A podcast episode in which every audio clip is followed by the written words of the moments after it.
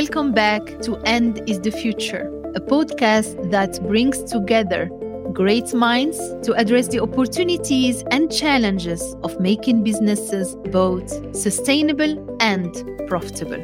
I am Ilham Kadri, and I'm delighted to be your host today. If you are as passionate about sustainable business as I am, let's explore how End is the Future together. Today, I'm very happy to welcome Bill George, who is one of the most renowned experts on leadership. He's the former chairman and C E O of Medtronic and currently an executive fellow at Harvard Business School. In fact, I had the pleasure of attending his lectures at Harvard, and they were so inspiring. You probably know Bill as the author of the groundbreaking book, True North, as well as many other books on leadership. And he has just published this newest book called True North Emerging Leaders Edition, which he co-authored with the millennial entrepreneur Zach Clayton. I'm so excited to hear about this fabulous new book and his incredible leadership journey. Bill, I'm so thrilled, and thank you so much for being here today. Thank you for having me, Ilham, because you're my role model of a leader. Uh, all the amazing things you've done before Solvay, the things you're doing there now, but uh, most important, your personal leadership. So it's a privilege to be with you because you're one of the people I really look up to and admire. By the way, just this morning, Fortune with its new five hundred list, finally, finally, I would say it's about time. We have uh, eleven percent of the Fortune five hundred leaders are women, our C E Os, female yeah. C E Os. But interesting enough, in the last two years, it's been the new appointments have been ranging in the level of twenty-five to thirty percent. So I've often said we're, we missed so much talent in the past by uh, having predominantly males. So good for you for providing this leadership. Well, thank you, Bill, and I hope you know uh, our the, the the the few of us, and you know that we're gonna turn the anecdote into mainstream. And thanks for leaders like you who promote, including in the classroom, right, the diversity of not only gender but diversity of thought. So um, uh, I, I've heard you, Bill, tell a story about how when you were young, when you were young, you always wanted to be a leader, but had to learn a lot of big lessons on how to actually become one. Can you tell us about your upbringing? I'm, I'm a curious, you know, person. I believe it was in Grand Rapids, Michigan, right? You talked about this when I was with you in the classroom. And what made you so interested in leadership at such a young age? Well, when I was nine years old, my father pulled me aside and said, uh, I failed to be, son, I failed to become a leader. Now, I have to say, my father had worked for Booz Allen. I thought he was a very good consultant, but he never took on leadership roles. So he says to me, I'd like you to take, uh, become the leader I never became.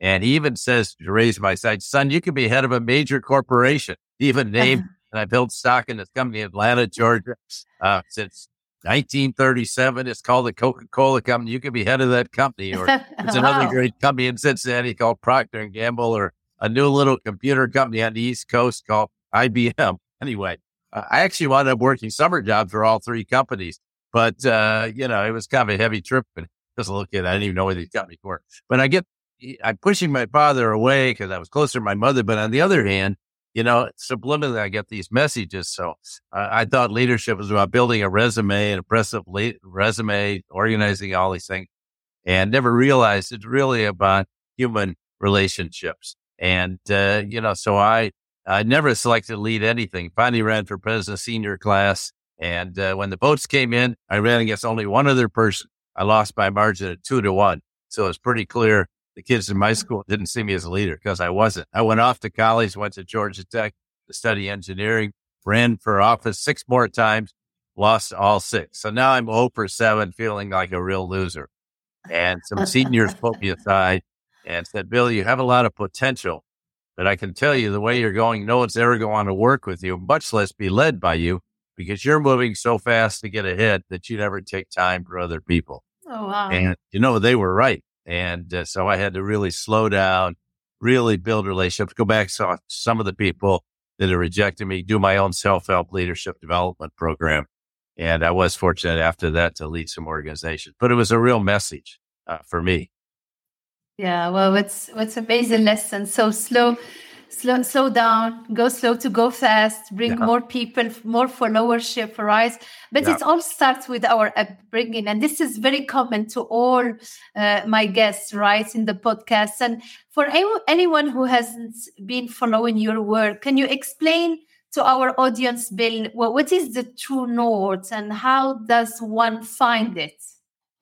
Well, your True North is the essence of who you are. And I think before you can go on an outer journey like you have, you have to go on an inner journey to figure out who you are.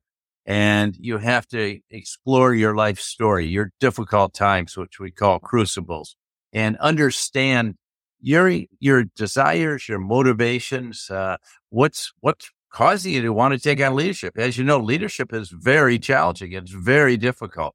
But if you don't have You know, you don't really know who you are. You're going to try to emulate somebody like Jack Welch. You know, you're going to try to be, uh, he was the all-powerful leader when I was C E O. And, you know, you're going to try to be something different than you are. And then you're going to become across as very uh, inauthentic. Uh, and so I think to be the authentic you. And for a long time, people felt like they had to be different than who they were. And I think now the essence is people just want to know who you are. Have you ever had a difficult time? Have you challenged? Of course, you know you have. And have you ever been discriminated against? You ever run into roadblocks? Of course you have. And so I think those things really become the essence before you can then go off on the outer journey and lead other people. And people that jump past that and try to oftentimes find themselves in difficult times in their forties because they haven't done that kind of inner inner sense of themselves. Yeah, so...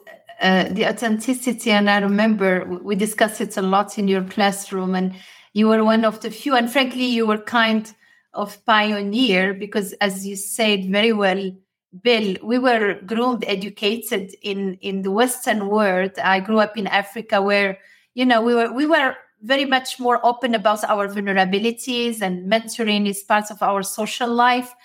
But indeed, in the Western world, you had to show the muscles, yes, I can do it, rather than bring your authentic or whole self at work, which sometimes, you know, doesn't make it very happy world to be in, including from the leadership point of view. And you were a kind of pioneer. You were one of the first leaders, uh, writers, um, you know, i- inspiring thought leader who really start talking about this clear transformation in leadership and the inner, you know, side that's happening where it's no longer enough to just have charisma, big ego, and focus on how much money you can make because the younger generation are not interested in that. They want to work for leaders who have purpose and companies that are doing something meaningful. When did you start noticing this now unmistakable trend, Ben? Well, I would say I noticed it in the eighties and the nineties as C E O. I felt it various with a lot of other C E Os because it was all about uh, charisma, big ego, you know, being the all-powerful person on top, directing everyone to do, and you're measured by how many people you had working for you, which is a total uh, inaccuracy. And uh, so when I left Medtronic, you know, it's hard to write a book when you're there, but I always wanted to share my ideas with other people. So I wrote a book in two thousand. Three, which was twenty years ago, called Authentic Leadership. And I said, why can't we just be who we are? Be the person we were called to be. Isn't our unique self pretty good? In fact, great. And be that person. That's all people want from you. And a lot of people said, gee, what's it mean? I think they were scared to be authentic. I think they were yeah. scared to show. I think you were born in Morocco, weren't you? Um, yeah, indeed. Yeah. And why wouldn't you share that with people? Yeah, yeah. It's an integral part of who you are. And, uh, you know, uh, you can't hide the fact you're a woman, you know, and born in a different, you know, just something you're proud of, right? Not something to say, oh, you know, I'm trying to be like somebody else. And and I think, uh, you know, Oscar Wilde once said, just be yourself because everyone else is taken. Yeah. And so I think that was the whole essence of that. And then later I got into writing the book True North about other people's experiences, but trying to, to look at, say, you can. You know, and by the way, you don't have to be C E O. How many people do you have in, yeah. in Solvay you want every one of them to lead. If, if you know, if you're the only no. one leading and everyone else is sitting around just waiting for you to give orders, it's never going to work. You want Absolutely. them to lead no matter where they are in the world. You want them to step up and lead now. So I think people got too much caught up with titles and how much money they were making. And the most, the person making the most money is the most powerful. I, I, this is all nonsense to me. Uh, you can lead right where you are. Even people today, we've neglected, you know, I believe we neglected the frontline people. Who are the people in your yeah. company doing the work? They're the ones that we need to really honor and value. These people, you know, are working really hard. And by the way, a lot of them lead by example, or they train fellow colleagues. They set the standards. They're the culture carriers for your whole organization.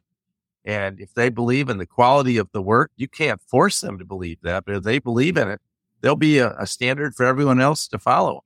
So now that you've written this wonderful book um, called uh, True North Emerging Leader Edition, uh, wh- why did you feel that a new edition of True North was needed right now? Um, and and help, can you explain more for our audience what's what's in there that was not in the True North book? We're going through a massive transformation in leadership.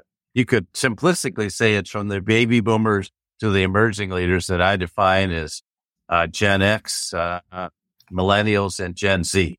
And yeah. it's all of those, so everyone uh, younger in their early fifties. And they're great role models I include in the book from the baby boomers. But I think too much is an overall generation was too much about how much money you made, who was the smartest person in the room. You came one time in your life in the consulting field where we kind of venerated the smartest person, but it's really not about that today. It's this change of I want to make a difference. You know, I want to really help people through my work. And I think the, the emerging generations are really committed to that. And I think we need leaders that are sensitive to that. Uh, do, does everyone in your organization feel included, regardless of their race, their gender, the country they were born in, uh, sexual identity, religion? Uh, or do they feel like I'm kind of separate from everyone else? I'm not really a part of this. If they don't feel included, you're not going to have a great organization. And they, they come together not around how much money you made last year, but is there a deeper sense of purpose? Do we yeah. have clarity? That's the exact things you, and you, to your credit, went out and listened to what people had to say. That's really what it's all about, because it's amazing. I spent a lot of, when I joined Medtronic, I spent a tremendous amount of time doing just listening to people and listening to customers, listening to first-line employees, and I learned so much uh, from them, you know, about what were the issues we had. And some of these things didn't get, frankly, filtered up to the top uh, through, mm-hmm. you know, through reporting or statistic. That was important, but not nearly as important as what I learned by really talking to people, listening and watching and seeing with my own eyes how things were working. Uh, yeah. That was my great, uh, I think, the great thing that I really got out of it. And you're right. I think... Uh... From generation of leaders to others, I have a, a Gen Z at home, yeah. my own kid, and and it's interesting because they and, and my C E O office, I have so many young people around me. Um, I practice reverse mentoring, which we discuss also in right. your classroom about how leaders like me, you know, at the end of the day, our role is to prepare the company for future leaders to replace us and take it to another level of prosperity.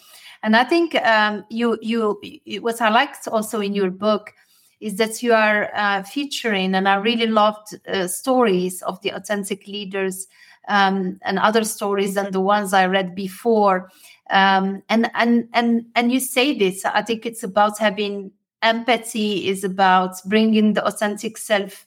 Um, these people, they lead, as we call it at Solvay, with their hearts and the minds. And that's what we call achieving the power of the and, A and D, uh, because they can be more effective business people and care for their people. So um, can you tell us uh, or tell our listeners about one or two of these great leaders, some stories, a few of your favorites, Bill? Yeah, but by the way, I think you just nailed it. That's what leadership today is all about.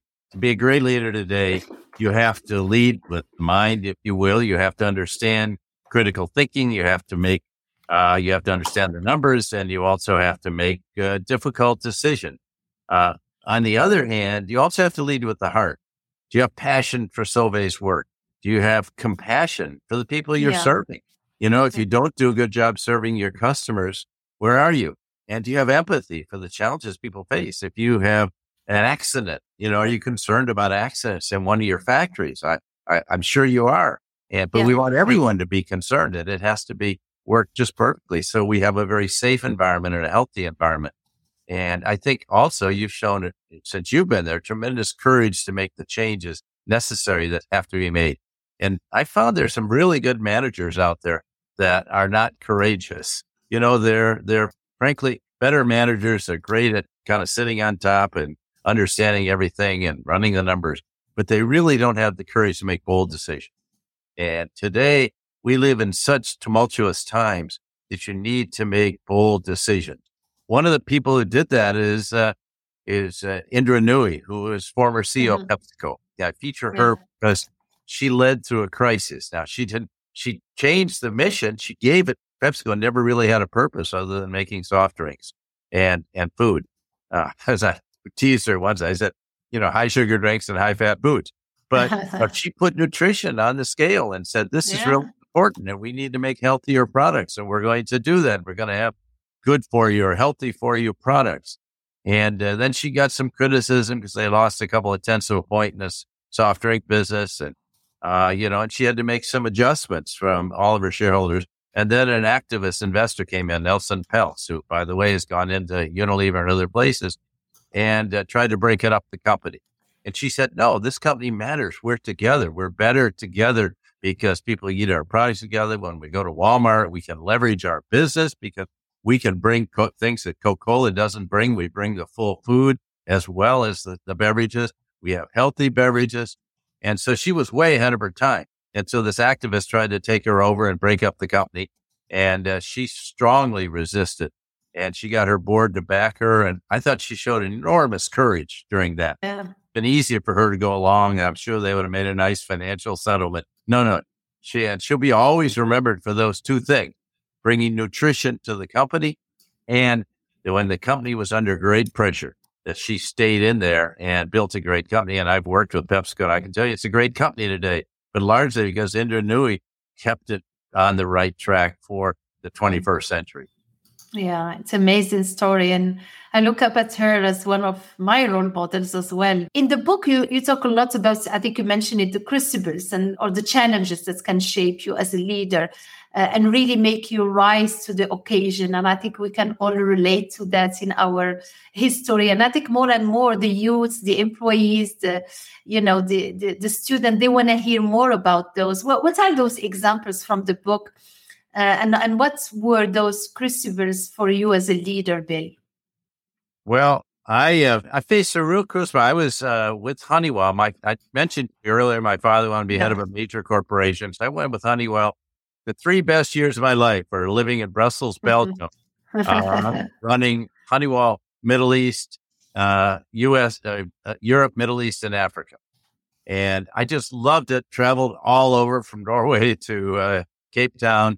But really, I loved the experience and bringing together different nationalities. Before, my predecessor had tried to impose American ways on Europeans. I knew that wasn't going to work. And so we brought all the Europeans into top-level leadership, the chairman of, uh, of Germany and the general, the head of, of U K and, and France and Italy. And, uh, you know, and, and this worked really well and building this up. And I loved the experience. Then I got called back to the the the corporate headquarters. I uh, got a two-step promotion, worst promotion of my life, because I found out I was dealing with huge bureaucracy, and I they gave me all the turnarounds no one wanted to do. So I was on my third set of turnarounds when one day I woke up and I said, you know, is this really what I want to do? If I do become C E O, and I was you know, modestly probably the leading candidate to become the next C E O because they've been giving me all these challenges just to prepare. Uh, I said, you know, it'll take seven years to get the company back where it was five years ago. And, but I'm not feel, I don't feel good about what I'm doing. And I also was kind of playing the game of trying to back what the same mistake I'd made when I was younger, playing the game yeah. of like the man saying just the right thing, not being myself. And yeah. it's where you're engineers, you don't show any passion, you don't show any commitment, you know, and I really wanted to do that. And so that's when I made a decision, take a step back, go to a smaller company called Medtronic, mid-sized company. And it was the best decision of my professional life because It, I felt like I was with a group of people that were really passionate about the mission of restoring people to full life and health, led by a clear set of values. And it was just a great thirteen years I had there and had the chance to lead the company. And of course, it's, as you may know, it's grown up now to be a pretty good sized company, thirty-two billion in revenues and uh, over one hundred billion market cap. So it's, it's a large company today. But when I went there, it was kind of mid-sized and didn't have a sophisticated global system that we, we had to create that and put that in. And Uh, but I, I love my time. And I think that's got for me that crucible I had of being really unhappy at Honeywell. Even though I was outwardly doing well, inwardly, I was not doing well because uh, I was just kind of like a duck out of water. And, uh, and I didn't love the business. And I found I really loved Medtronic's business. So uh, uh, that was the best move I ever made. And it kind of led to all these things I've done uh, since then, teaching at Harvard and writing books and doing things as well that get some clarity about what's important for me. And maybe something else is important to someone else, but that was what was important to me. Yeah, this is an amazing story. I love it. Uh, it's about starting with yourself. And you say, say this in the book, the hardest person you will have to lead is yourself. Yeah. And you are, you are giving us great lessons, including the not care about the size of the business. I'm a mentor, and some of my mentees, I give them the same example where I moved from Europe to Middle East and obviously got smaller business, but it was, you know, so greater than the businesses I had before because I had to develop it. I was with people who shared the same vision, values, and purpose, and the engagements and the followership was there. So, and I like, I like also, Bill, the parts in the book where you talk about this shift uh, from I to we, which we hear a lot of I, I, I, and, and I love that part. That that and you say that the true leaders must make that crucial shift. Can you tell us more? Great. I really think that, you know, people don't want to just work for you to aggrandize you and make you successful. They want to have a stake in the enterprise. And yeah. when you become a true leader, and, you know, and as a true leader, you're leading other leaders and not just managing people. You have to make flip that switch and realize, no, it's all about us. And I'm really, people are there not to serve me. I'm really there to serve all the people and my customers and our shareholders and our investors. That's what my job is. And I'm really a servant leader. And so I have to flip that switch and realize it's not just about me getting ahead, and people are not there just to make you get ahead.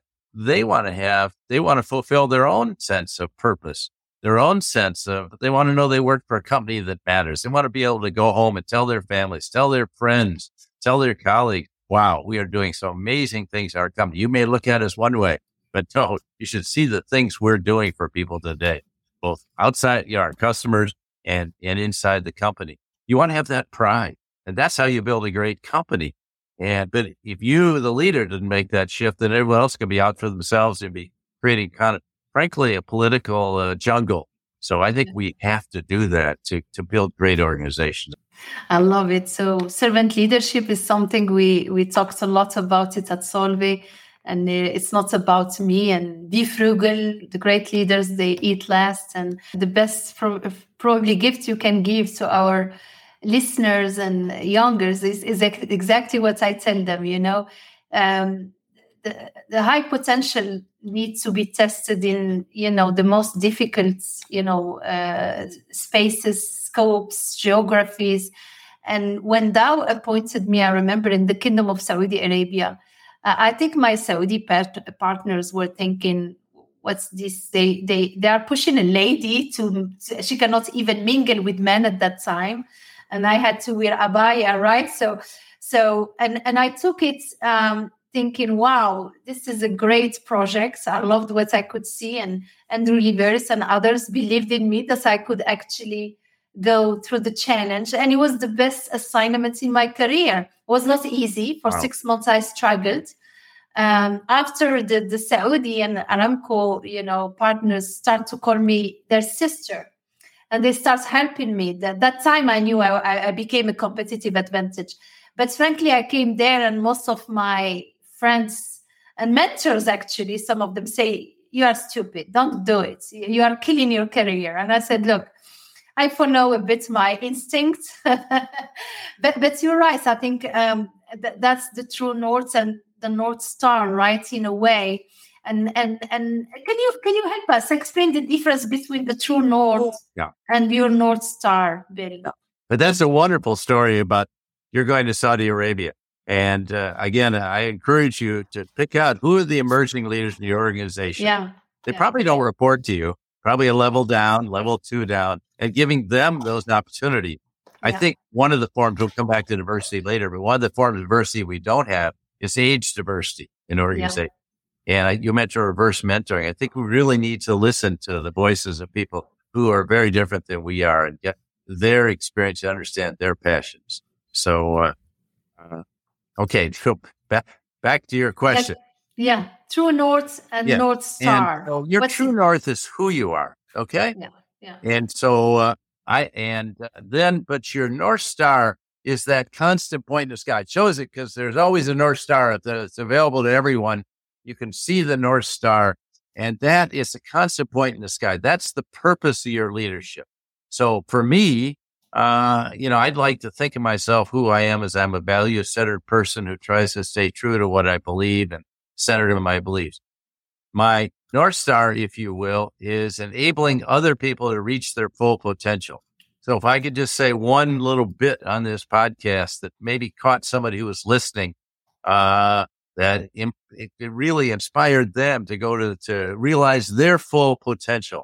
Uh, and that's, that's my goal. And that would make the whole time with you worthwhile, because I think that's really, that's what I do. I and here, interesting enough, I've never had a job where I knew as much about the work, the business, as the people who work for me. And so then what did I bring to them? You know, I was never the super expert. I couldn't design a defibrillator at Medtronic. I was never the expert at Honeywell. At Harvard, I'm not an expert academic.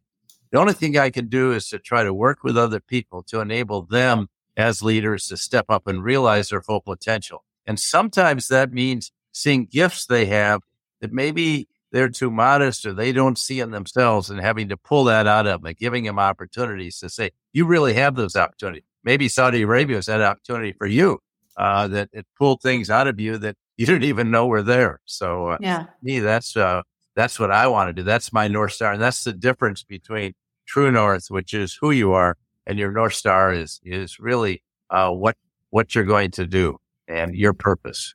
It's beautifully said. Um, talking about, you know, politics, social issues, the, the macros, right? And geopolitics are are becoming very challenging. And I believe that's my, you know, my C E O role. I mean, I was a C E O in the U S with the company Diversity, and I met you in between my two roles. But since four years, five years, I feel that the job also is changing a lot. Um, and a lot of business leaders and peers today wonder how involved they should be, they can be, um, in political and social issues, because it's blurring, right? It's coming to our homes, in our uh, companies, with our partners. In your opinion, when should business leaders take a stand on these issues, Bill? I think uh, that's a great question. And let me just say, being a C E O today is much tougher than when I was C E O. Your job is much tougher than I ever had, because society is, has expectations for C E Os, not just about your earnings per share uh, and your financial reporting. They have expectations for you to make a real contribution to society. Now, in Europe, it's always been much more that way than in the United yeah. States. Yeah. Uh, so I, but, you know, I think it comes down to what are the mission and values, or what's the purpose and values uh, of Solvay. And when you have something that's grounded in that, then I think you need to take a stand. Right now, there's big pushback in the U S against, there was this big E S G movement, environmental, social, and governance. Mm-hmm. And now there's a big pushback against it. And I was with a company that does Ecolab, that did for two days last week, does tremendous amount for the environment, you know, and trying to deal with water issues and energy issues and cleanliness issues. And they were saying they're getting a lot of pushback. I said, no, that's who you are. You know, uh, are you getting pushback for the things that Solvay is doing that are really good things? Hang in there, do it. But, you know, there are other issues. Maybe this may take a low risk, but having lived in Brussels, you don't necessarily want to get into the political disputes between the Walloon and the Flemish. No, really. I mean, it, that's no. not, you know, it's, you're not the one to try to adjudicate those disagreements. You want to respect both, because you have employees that are, are both. you know? And, uh, and so, but I think it's important when, when a values issues come up, when an issue that mm. reads on your purpose, if it's a healthcare issue, Medtronic has to be there. Medtronic has to step up to that issue. Uh, Paul Polman at Unilever had to step up to the sustainability issues. Once he put his stake in the ground uh, behind that, then he can't back off. So that's, that's when I think you step up and uh, they, you know, we get in, particularly in the U S now, there's this huge political back and forth, and it's very unhealthy, I will say. And I think the reason people are looking to you to step up because they see that business has potential to really make a difference, to really impact things in a very positive way. Yeah, no, it's it's it's so important. And I know you do a lot in your personal life life as well. You and your wife started the George Family Foundation back in the nineties, right? And which has given away uh, more than seventy million dollars, mostly in, he- in health and well-being. Uh, I must have been so important for you, right, Bill, to, to give back. Tell us more about that. Well, you know, you kind of come into this world with nothing and you leave with nothing. And the idea that you can, as I try to tell wealthy people who aren't giving any money away, they're a lot wealthier than I am, you can't take it with you. And what do you, what mark are you going to leave on this earth? And people will remember those much more than how much money you're worth, how many people you yeah. commanded, what your title was, any of those things. They'll remember what you did for other people. So I, my wife is very passionate about looking at the whole person in healthcare. In other words, don't look at me as a body part. She had breast cancer and had breast surgery. Wow. Don't look wow. at me as a body part. Look at me. I want to be a whole person, mind, body, yeah. and spirit. And so we're trying to bring this more to transform healthcare. My goal, closely associated with my teaching, is we're trying to transform leadership. We're looking to, to get to get behind leaders, nonprofit leaders, and leaders in other walks of life who are really making a difference in the world, and then fund them. And look for young people coming up with great potential. Maybe they wouldn't have the opportunity to go to the school they went or to get through it because they don't have the financial wherewithal, to give them those opportunities. And so we're doing a lot in leadership. We're also working a lot with uh, developing youth and also with the environment, because I think all these things come together where we're trying to make get behind athletic leaders who are whole in mind, body, spirit, and community. So that's been, thank you for asking, but we just had a board meeting on Saturday, so it's very top of mind, very exciting to say, how can we give it away, you know? And yeah. uh, I, I admire people, like I say, have a lot more money than I do, who are like Bill Gates, yeah. uh, Bloomberg, giving away, Warren Buffett. Now, giving away, they've done very well financially, but they're going to give it away. So uh, yeah. why not? And I want to celebrate uh, your your wife, uh, Penny. It's it's great yeah. to to hear that they are behind the you know great, successful, inspiring yeah. leaders like you. There are invisible heroes and great spouses, and your wife, not only you say this, and thank you for sharing. She's a breast cancer survivor, but an advocate for this healthcare for everyone, holistic healthcare right. for everyone. So thanks to you both. I think it's so, you are so inspiring. We look up at you and we want to do exactly the same. So to finish with um, few advices to our listeners, the youth from Solvay and beyond, to become, you know, great leaders today or tomorrow. Uh, and the second, what do you enjoy doing beyond being a teacher, uh, you know, a great leader? What's your true North Star and your... so I'm going to throw a third one in because I learned a lot from you, Ilham. We were at a board meeting. I think it was A O. Smith. Yes. And asked me to come in. And we were talking about how important it is to have a diverse team around you. And you used a story, I believe it was at Bain, where you were at one time one of the top eight yeah. people in the company. And you said, we did these surveys. We came from very diverse backgrounds, but we all had the same point of view. And I learned that, you know, diversity really is about feeling a sense of inclusion, where it's not about diversity. It's not, you know, just having all the check the box, so to speak, that people like. Yeah. But it's feeling that I feel I belong here at Solvay. I really feel included, and my opinion is respected, so that you can have people with diverse sets of opinion. You, that was your point, was how important that is, and I've carried that out to all of my work. And I think every leader needs to ask their people. I don't care what level that you are. Get the diverse set of opinions and have people around you who will challenge you. I certainly want to give your leaders advice, you know, have truth tellers around that say, Bill, you're going the wrong way, you know, or you just dominated this meeting and didn't give people a chance or whatever it is. Have those truth tellers that will tell you the truth. And I'm sure you want these people on your team too, because everyone just sits there and applauds and say, what a great leader you are. You, you may be walking off the cliff together. And so you need to see that you have people around you. So you build a diverse team. And then, you know, I see today you're much more of a coach than you are a manager. And a coach hears about your people and who challenges them to do better and, uh, you know, and sets high goals that brings them together around a common mission and values. If you can do that, you'll be a great leader and you'll have plenty of good managers working for you. But the leader is the one that really makes the difference, that can set a high goal, bring people together to achieve that goal, and uh, and then you can celebrate. So it's not just those of us on top getting all the rewards. So think about, I think if we could spend more time as leaders with the front line.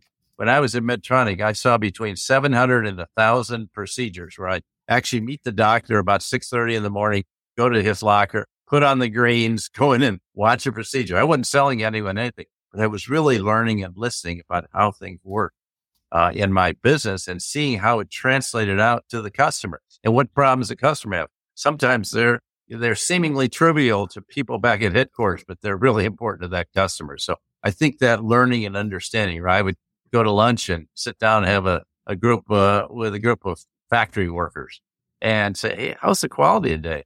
And they say, oh, Mister George, the machines here are not working well. We can't get the quality we need. You know, that passion that people have. And I think that's the advice I would give to people. And uh, so what do I do for fun? Uh, yeah. Uh, I, I went Zermatt skiing this winter. Wow. I ski in, in Europe and in the United States a lot. We have a second home out in Colorado, but I yeah. went with a, a Swiss colleague. We went skiing in Switzerland. It was great fun to be back in Zermatt. I've been there several times. I love to yeah. travel. Uh, coming back to Europe this fall, it was I haven't been to Belgium or Paris in several years because of COVID, and I'm looking forward to that. And uh, I love to climb mountains. Out in Colorado, we climb fourteen thousand foot peaks, which is, uh, what is that? forty, forty-four, forty-five hundred meters. Yeah. Uh, and wow. that's uh, great fun. And uh, so that my hobbies are kind of different, but I believe at a certain point in time, you have to really stay physically active and, yeah. and it, it, you know, clear, clear your head, be mentally sharp at the same time. And then I love to mentor people. Uh, that's what I do. So I've got a lot of people at all ages that I'm mentoring, trying to help them along the way. And that's part of fulfilling my own purpose of uh, trying to help people reach their full potential. And so I love to do that because uh, that's, I think, something I can, can bring to them, uh, you know, a little wisdom of the years. Wow. Well, thank you. So you're saying take care of yourself, right? To, to yeah. ensure that you stay in shape, to take care of others. Well, thank you so much, Bill, for this fascinating conversation, truly inspiring. Like day one, I think I met you indeed. First time was at A O Smith's. Um, where I sit in the board, and, and I was so inspired that I want to be, um, at that time I knew I wanted to be in the class with you, and you are such a great example of leadership, uh, but of this wisdom, you know, teaching, uh, sharing the wisdom, transmitting, and you said it's a coach who achieved that power of the end, and I'm so glad to have you today, and you, you motivated, and you will continue motivating so many others to follow in your footsteps and become both effective business people, but also and empathetic leaders, and that's okay. So thank you so much, Bill, for your generosity and wisdom. Well, thank you for the privilege of being with you. Thank you so much for joining us today. For more information or to listen to other episodes, visit our website. And if you like these podcasts, don't forget to subscribe. Until next time, be safe.